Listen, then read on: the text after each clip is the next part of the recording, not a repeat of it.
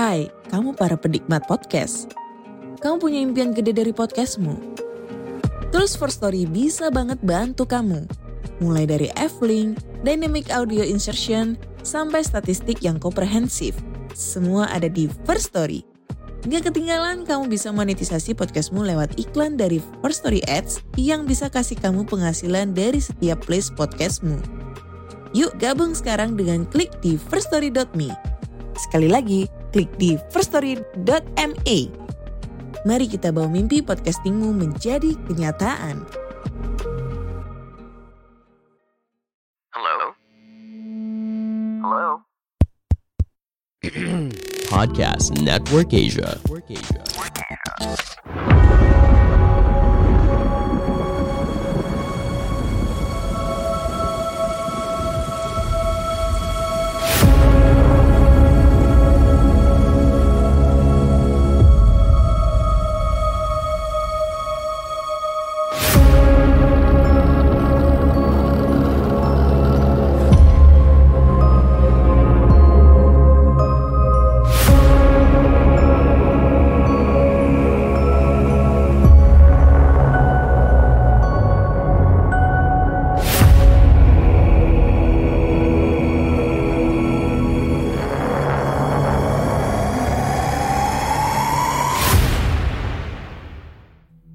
Halo semuanya, balik lagi dengan gue di sini Iksan di channel podcast Dengerin Horror.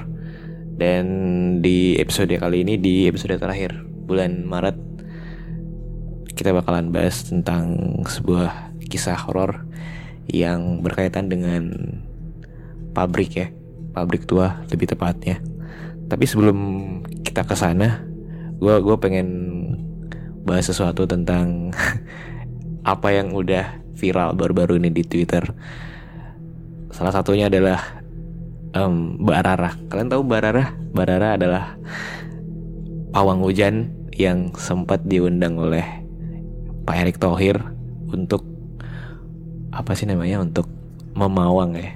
Kok memawang anjing? Untuk mengendalikan hujan gitu di daerah Mandalika sana, sirkuit Mandalika sana. Yang menariknya itu tuh sampai di apa di notice sama akun Twitter MotoGP gitu kan.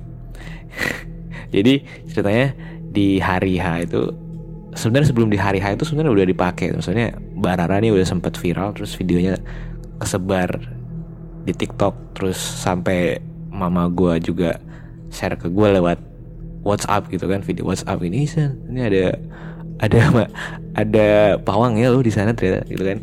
Udah sempat viral ternyata. Terus sampai di hari H-nya, sampai di hari H um, pas mau dimulai MotoGP-nya ternyata hujan lebat kan. Nah disitulah Mbak Rara beraksi gitu, sampai disorot kamera gitu kan, ditonton sama orang di seluruh dunia gitu. Terus ditweet lagi sama akun Twitter MotoGP kan, yang ada centang birunya gitu. Keren banget coy. Terus gue kayak ngelihat komen-komennya gitu kan, reply-replynya. Ada yang salty, ada yang mengkritik gitu kan, ada juga yang mengkoreksi gitu. Soalnya ada yang bilang, aduh zaman sekarang masih percaya sama hal beginian gitu. Terus aduh anjir kocak-kocak banget coy. Yang, yang reply itu kocak-kocak banget. Terus ada yang apa ya, ada yang komen mengkoreksi juga. Ini sebenarnya bukan Mbak Rara, ini sebenarnya ada Uh, ada tim khusus yang menggerakkan ini, menggerakkan cuacanya kayak meng apa sih namanya membuat cuaca itu seperti ini loh, seolah-olah bakal seperti ini gitu. Ada tim khususnya, kalau nggak salah dari pemerintah juga dibikin gitu kan. Terus kayak ya udahlah bro, itu kayak enjoy aja men. Soalnya uh, ada satu hal yang bisa diambil positifnya gitu kan. Yang pertama, Pak Erick Thohir tuh undangnya itu nggak sembarangan men. Dia dia tahu uh, kapasitasnya Mbak Rara gitu kan. Yang mana dia kan pernah diundang di Asian Games gitu, yang buat mawang hujan. Terus akhirnya dipanggil juga di Mandalika gitu kan. Kemudian kayak dalam otak otak marketing gue tuh kayak otak sales gue tuh kayak ini men, ini kan adalah te- teknik marketing gitu kan. Yang mana mem- kayak mencari perhatian gitu. Terus ya bekerja seperti yang dimau Pak Erick Thohir sepertinya ya, yang mana sampai di-announce di Twitter, terus seluruh dunia tahu, beritanya di mana-mana, itu terus Mandalika disebut di mana-mana, Indonesia disebut di mana-mana gitu. Yang mana ya jadi sisi positif buat Indonesia gitu kan, mau nggak mau gitu, daripada Twitter isinya yang tidak benar-benar kan, kayak ibu-ibu kok kerjanya menggoreng-goreng saja kan, kan nggak itu-itu aja gitu isinya. Jadi ya udah enjoy aja, enjoy the things. Jadi masih untung loh, masih untung Barara loh yang pawang hujan, bukan bukan Master Jo Sandi. Tahu kan Master Jo Sandi? Ntar kalau kalau Barara kan muterin kayak ada ada mangkok, ada, ada pakai kayak sejenis gamelan gitu kan, ada kentongannya. Kalau kalau Master Jo Sandi ngapain? Mau bikin masa ya Awan dikasih kuis matematik, matematika gitu kan.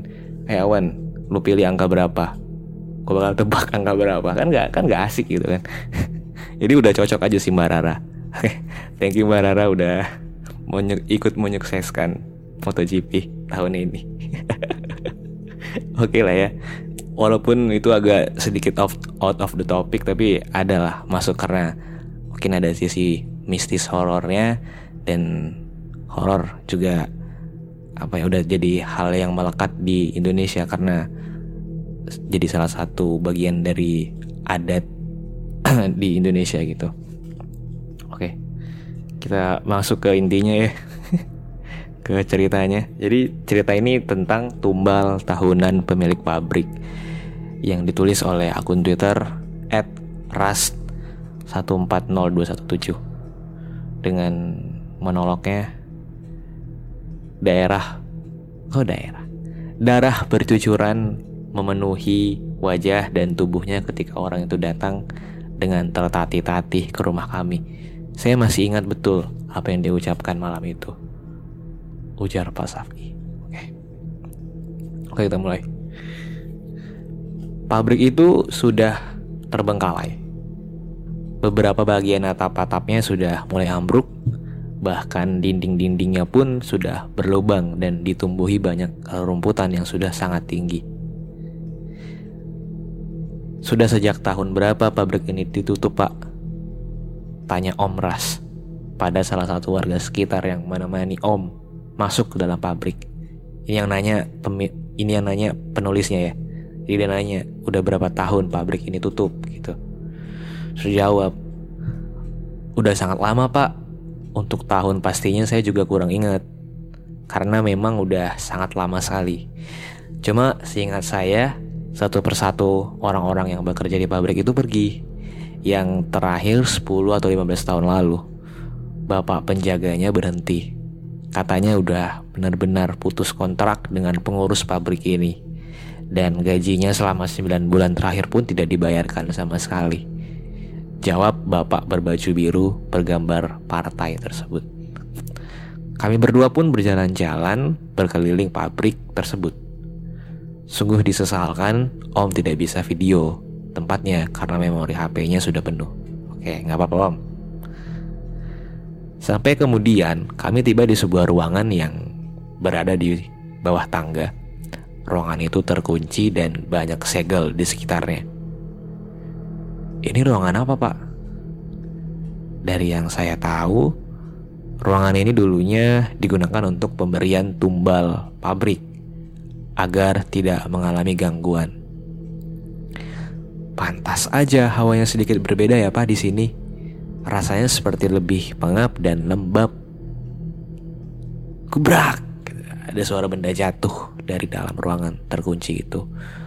Terdengar sangat jelas sekali. Saat Om ingin memaksa membuka ruangan tersebut, bapak-bapak yang menemani Om mencegahnya. Beliau beralasan mungkin suara itu adalah suara binatang-binatang liar yang berhasil masuk ke dalam melalui celah sempit di bawah pintu yang sudah mulai dimakan rayap. Ayo Pak, kita ke ruangan lain ya, ajak si bapak berbaju partai tersebut. Pabrik itu dulu mempunyai karyawan yang lumayan banyak, dan tepat di seberang jalan masuk pabrik terdapat sebuah warung kopi milik Bu Inah. Warung kopi yang merupakan milik istri dari Pak Safi'i, ketua R T waktu itu. Dari arah warung akan jelas sekali melihat ke halaman pabrik, melihat para karyawan yang berlalu lalang mengerjakan tugas mereka masing-masing. Dan tidak jarang para karyawan juga biasanya akan keluar dari sana untuk ngopi dan makan gorengan di waktu istirahat mereka. Seperti hari itu, beberapa karyawan keluar dan menikmati sepiring gorengan dengan teh dingin. Sumpah, kalau bukan karena terpaksa, rasanya aku mau berhenti saja dari pekerjaan ini. Setiap hari harus menghadapi mulut gilanya Pak Aldi, nama samaran, yang lama-lama bikin pusing, marah, emosi jiwa, ujar salah satu karyawan di sana. Pak Safi cuma tersenyum mendengar obrolan orang-orang tersebut. Memang dari cerita-cerita karyawan pabrik tersebut, bos mereka sangat tidak ramah dan terkesan pemarah. Setelah sedikit saja karyawan-karyawan itu, maksudnya salah sedikit aja, karyawan-karyawan itu akan dimarahi habis-habisan, bahkan diancam tak akan diberi gaji. Meski berjualan di seberang jalan masuk pabrik itu, namun Pak Safi tak pernah melihat langsung bos tersebut. Dia selalu turun naik mobil dengan kaca yang tertutup rapat. "Pak, Bu, selama kalian buka warung di sini, apa pernah mendengar sebuah rumor yang mengatakan kalau pabrik ini rutin memberikan tumbal di sebuah ruangan pada penunggu atau memang pesugihan si bos untuk memperlancar bisnisnya?" Tanya seseorang yang sepertinya baru pertama kali dilihat oleh Bu Ina dan Pak Safi. Saya tidak berani bercerita apa-apa untuk masalah itu, di jawab Pak Safi yang membuat kecewa orang tersebut. Kakak saya setahun yang lalu pamit pada keluarga untuk bekerja di pabrik itu, tapi sampai sekarang dia tidak pernah pulang. Bahkan bagaimana kabarnya pun kami gak tahu. Tapi sebulan sekali ada yang rutin mengirim uang ke rumah, dan anehnya kami tidak mengetahui siapa pengirimnya, ujar orang itu menatap bergantian pada pasangan suami istri itu. Kalau maksud adik mencari tahu keberadaan kakak adik itu, cari tahulah, karena kami tidak terlalu mengenal karyawan-karyawan pabrik tersebut, di ujar Pak Safi. Setelah orang itu pergi, Pak Safi kembali melihatnya sekitar dua minggu kemudian. Dia datang bersama seseorang yang berpakaian rapi dan menenteng tas hitam. Rupanya, orang asing yang mencari kakaknya tersebut sudah diterima bekerja di pabrik itu. Seminggu kemudian, "Eh, kamu udah bekerja di pabrik itu ya?" tanya Pak Safi begitu melihat orang tersebut.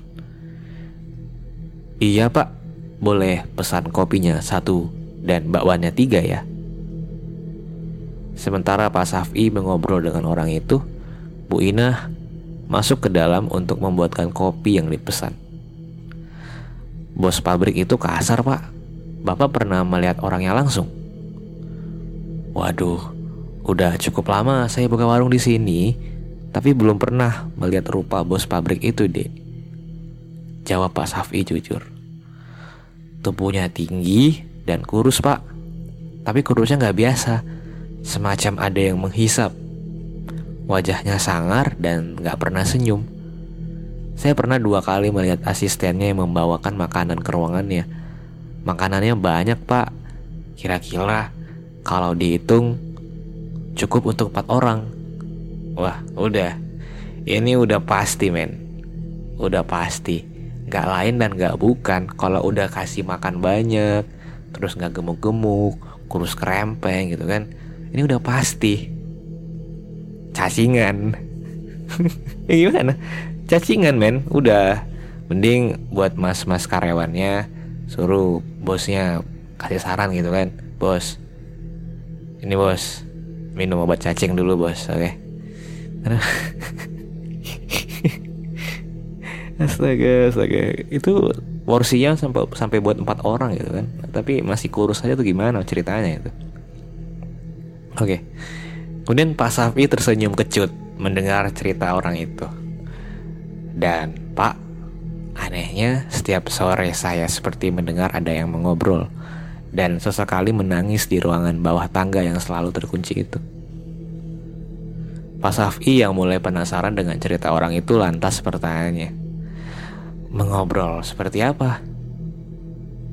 Nggak terdengar jelas Pak apa yang mereka bicarakan. Ketika bakwan dan kopinya datang, orang itu langsung mengambil bakwan dan mulai memakannya dengan lahap. Setelah selesai, ia pun membayarnya, kemudian pamit untuk kembali bekerja. Besoknya, ketika waktu istirahat tiba, orang itu tak terlihat keluar pabrik, dan Pak Safi cuma beberapa kali melihatnya lalu lalang di depan pintu masuk bersama seseorang. Kakak saya memang pernah bekerja di pabrik itu Pak. Awalnya mereka seperti bungkam tentang keberadaan kakak saya, tapi ada salah seorang karyawan yang dulu berteman akrab dengan kakak saya mengatakan kalau kakak saya berhenti bekerja tepat di akhir bulan tujuh tahun lalu. Tapi dia tidak pernah pamit ke teman-temannya kalau akan berhenti dari pabrik. Dan mereka tahu karena ada beberapa yang menanyakan pada bos. Ujar orang itu ketika warung Pak Safi mau tutup. Dan anehnya lagi, saya dapat info kalau setiap setahun sekali ada aja karyawan yang berhenti bekerja di awal atau di akhir bulan ketujuh. Lanjutnya, Pak Safi terdiam.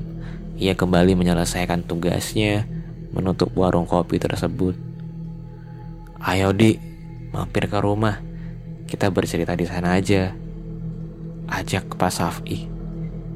Sesampainya di rumah Pak Safi, Bu Inah nampak terkejut begitu melihat orang tersebut bersama suaminya. Kenapa kamu bawa dia ke sini, ha? Ingat, jangan bercerita apapun, ujar Bu Inah begitu Pak Safi masuk ke dalam kamar. Namun mereka tak menyadari kalau orang asing itu tengah menguping pembicaraan keduanya. Saat Pak Safi keluar dengan senyum yang seperti dipaksakan, orang itu langsung mempertanyakan tentang maksud dari perkataan bisik-bisik kedua suami istri itu tadi.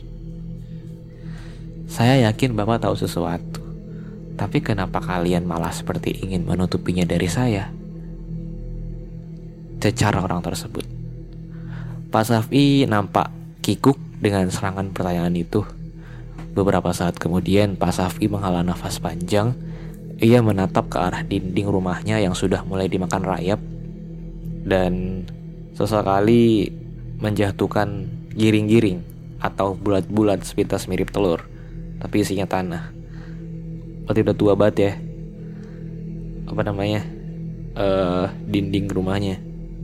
Sampai rayap-rayapnya udah punya telur, men.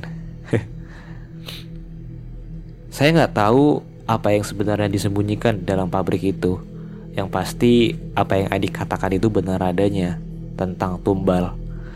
Dulu pabrik itu hampir mengalami kebangkrutan sewaktu bosnya masih Pak Yahya, nama samaran. Dan selang beberapa bulan, Pak Yahya dikabarkan meninggal. Kemudian jabatannya digantikan oleh bos yang sekarang ini. Kalau nggak salah namanya Pak Aldi. Lalu ketika dipegang oleh Pak Aldi, pabrik yang awalnya bangkrut bahkan bisa dikatakan tidak ada bahan utama pembuatannya lagi, itu semakin hari semakin baik dan sampailah pada titik yang sekarang. Pabrik itu berjaya dan mempunyai banyak karyawan. Pak Safi terhenti sejenak untuk menarik nafas panjang.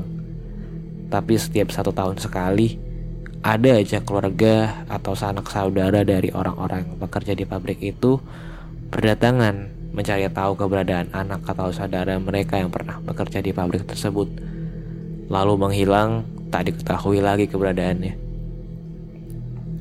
Sama seperti apa yang dialami Adik saat ini.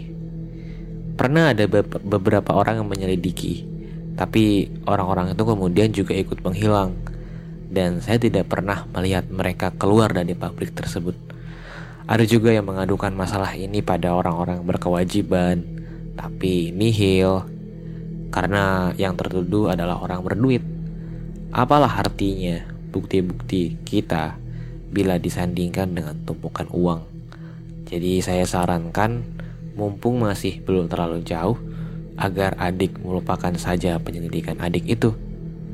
Pulanglah dan jalani kehidupan adik seperti tak pernah terjadi apa-apa. Tutur Pak Safi. Tapi orang itu menggeleng. Dia saudara saya, Pak. Saya tidak akan pernah menyerah dan akan terus mencari tahu di mana keberadaan kakak saya, meskipun itu hanya tinggal jasadnya aja, ujar orang itu lalu pulang tanpa pamit dari rumah Pak Safi. Aduh, gimana ini? Seharusnya kamu tidak menceritakan itu padanya, ujar Bu Inah risau.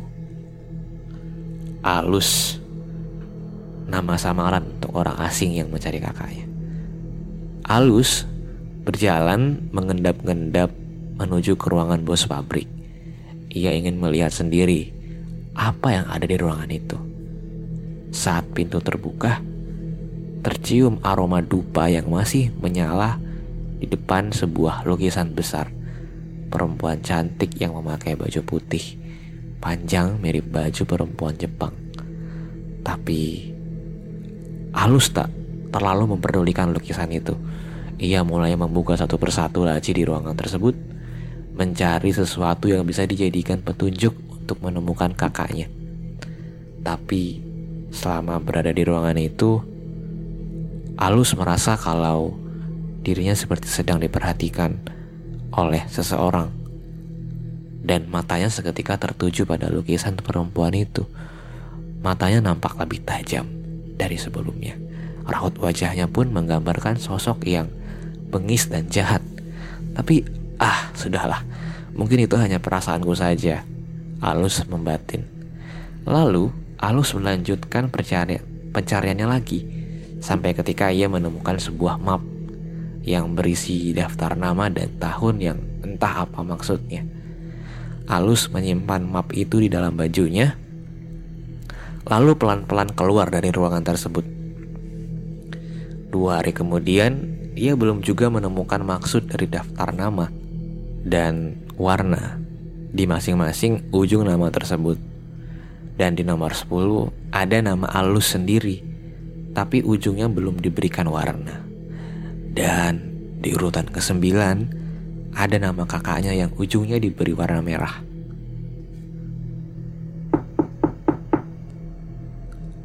Alus terus mengetok-ngetok pintu rumah Pak Safi, namun tak terdengar ada sahutan dari dalam. Dan saat Alus akan pergi, ia berpapasan dengan Pak Safi yang tengah menenteng ember hitam. Kamu ngapain malam-malam begini di jalanan? Tanya Pak Safi. Ada yang saya harus tanyakan kepada Bapak, jawab Alus. Pak Safi mengurutkan keningnya lalu mengajak Alus untuk ke rumahnya. Saat tiba di rumah, Pak Safi meletakkan ember hitam itu di lantai, sementara ia membuka kunci pintunya. Alus melirik isi ka- Alus melirik isi ember tersebut, namun ia seketika kaget ketika melihat isi ember hitamnya Pak Safi. Kepala! Teriaknya membuat Pak Safi juga ikut kaget. Anjing, kepala dong. Kepala. Mana kepala? Di mana? Teriak Pak Safi mengelus dada-dadanya. Akan tetapi ketika Alus melihat kembali isi, kember, isi ember itu, ia menghela nafas lega. Maaf Pak, tadi saya melihat kepala di dalam ember hitam yang Bapak bawa. Ini air, Di, bukan kepala. Maaf Pak, saya rasa tadi saya berhalusinasi. Ketika berada di rumah, dalam rumah, Alus langsung mengeluarkan map yang ia temukan di ruangan Pak Bos. Apa ini? Ini daftar nama berisi sepuluh nama orang, termasuk saya dan kakak saya. Oh, mungkin ini absen? Bukan, Pak. Kalau memang absen, kenapa cuma berisi sepuluh nama? Dan coba Bapak perhatikan baik-baik, di ujung setiap nama ini diberi warna yang berbeda. Tapi anehnya nama saya di sini tidak ber, tidak diberi warna apa-apa. Lalu yang jadi pertanyaan saya, apa maksud warna itu, Pak? Pak Safi mengerutkan keningnya. Ia juga bingung dengan maksud pemberian warna di ujung setiap nama tersebut. Apa mungkin ini daftar pemberhentian karyawan, dan kalau warna merah ini ditujukan untuk karyawan yang pembangkang, lalu yang kuning ini untuk karyawan yang malas? Alus terdiam. Memang apa yang dikatakan Pak Safi ini sedikit masuk akal. Tapi masa iya itu arti dari setiap warnanya? Malam itu Alus pulang. Saat itu ia akan memejamkan matanya. Tiba-tiba ia teringat ruangan bawah tangga yang selalu terkunci. Ia berniat untuk memasuki ruangan tersebut esok hari. Malam itu ia bermimpi aneh dan sangat menyeramkan. Suara tangisan banyak orang beradu dengan suara tawa lantang seseorang. Keesokan harinya, ketika teman-temannya sudah pulang, ia perlahan berjalan menuju ruangan bawah tangga. Tempat itu gelap dan untungnya ia sudah menyiapkan sebuah senter dari rumah. Kemudian, Alus berusaha membuka paksa kunci itu dengan alat sederhana yang ia bawa. Setelah pintu berhasil dibuka, aroma apek dan lembab tercium.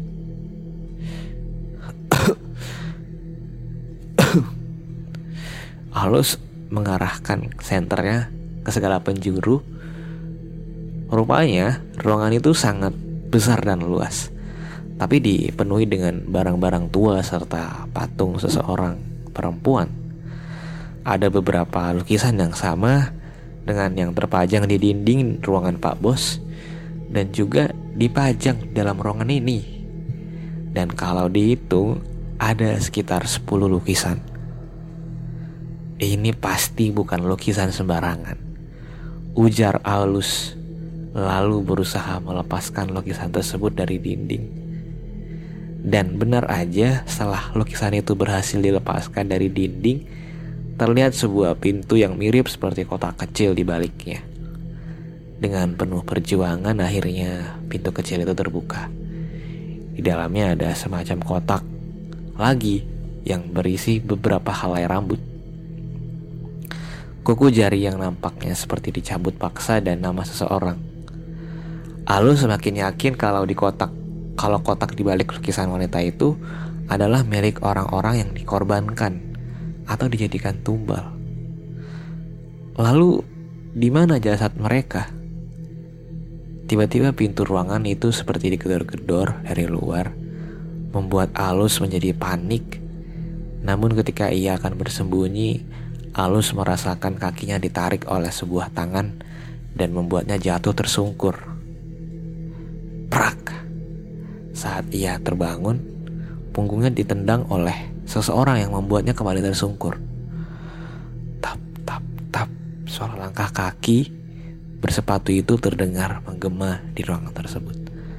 Sepasang kaki milik seseorang tepat berdiri di depan wajah Alus yang masih meringis kesakitan. Tiba-tiba semuanya menjadi samar-samar. Alus mendengar suara teriakan, tangisan dari seluruh penjuru ruangan pengap itu. Apa ini? Kenapa begini? Halusinasi kah? Batin Alus. Suara langkah kaki itu terdengar berjalan mengelilingi tubuh Alus yang masih berusaha untuk bangkit.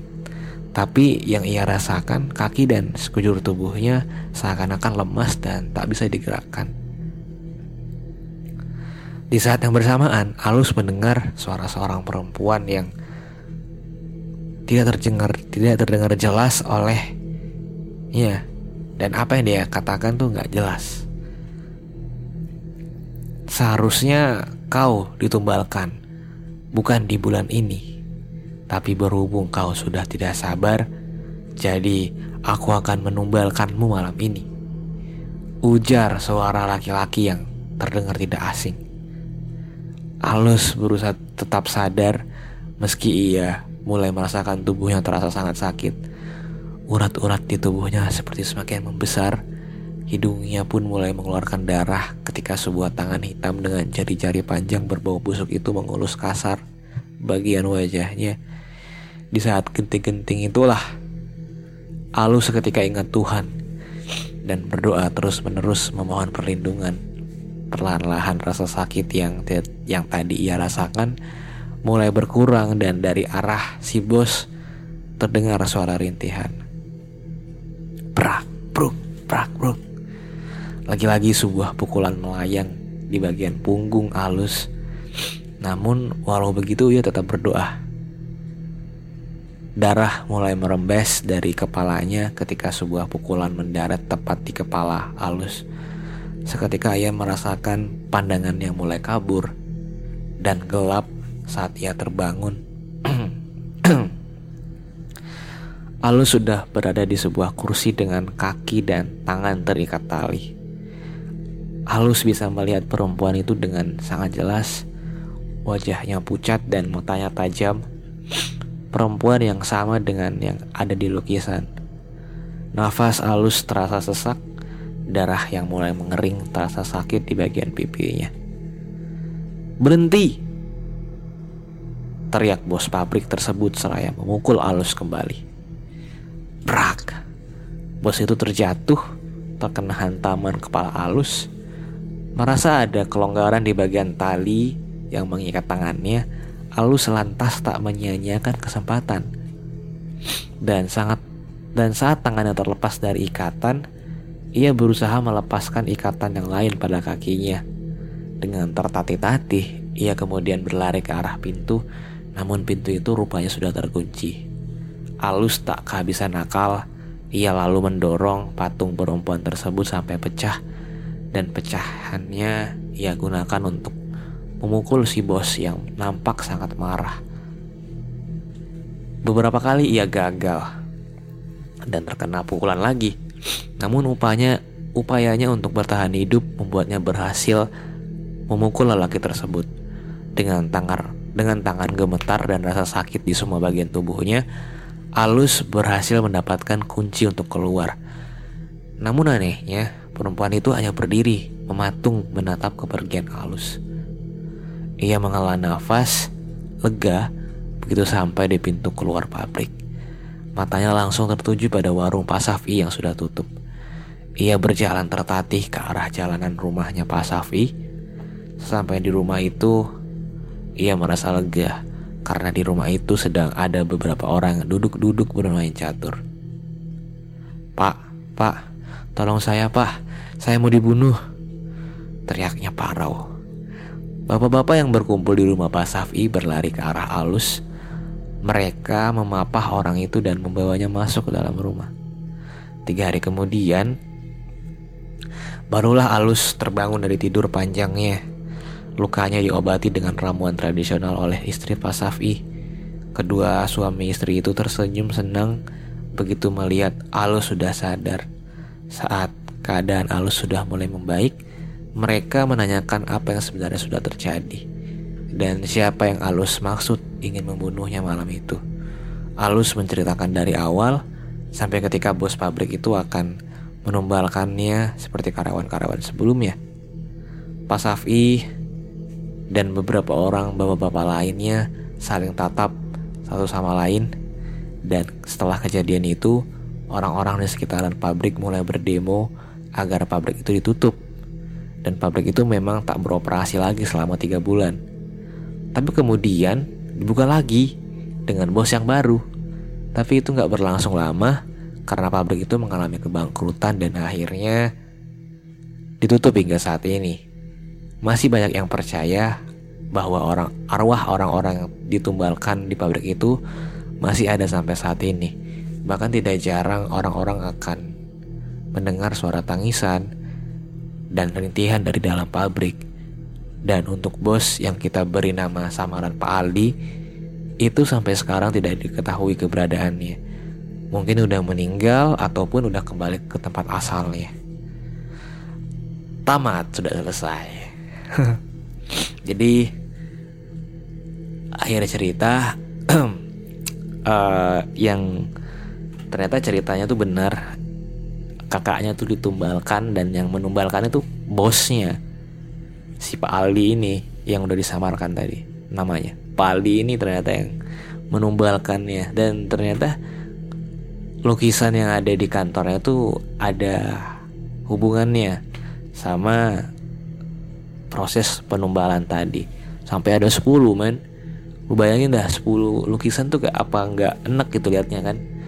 Gua ngelihat gambar apa sih nih, gambar yang yang numpuk-numpuk aja udah enak gitu. Ini apalagi ngelihat lukisan yang gede-gede sama gitu, apa nggak puyeng gitu matanya. Ya udah lah ya, album itu uh, diambil aja sisi positifnya. Intinya jangan bekerja sama bos yang mencurigakan gitu, apapun itulah, mencurigakan dari segi bentuknya, maksudnya ya tingkahnya, perilakunya gitu kan. Segera resign aja kalau ada yang aneh gitu kan. Resign terus healing kemana kayak gitu. Oke, itu aja dari aku. Aku Iksan. Sampai jumpa lagi di episode berikutnya di bulan April. Selamat jumpa. Eh selamat jumpa. Sampai jumpa. Aku Iksan. Uh, mohon maaf lahir batin teman-teman, karena minggu depan udah pu- mulai puasa. Jadi aku minta maaf kalau ada salah apa yang aku ucapkan selama ini, mungkin itu keluar dari mulut aku. Jadi aku minta maaf ya teman-teman. Jadi itu aja, udah ya. Dadah.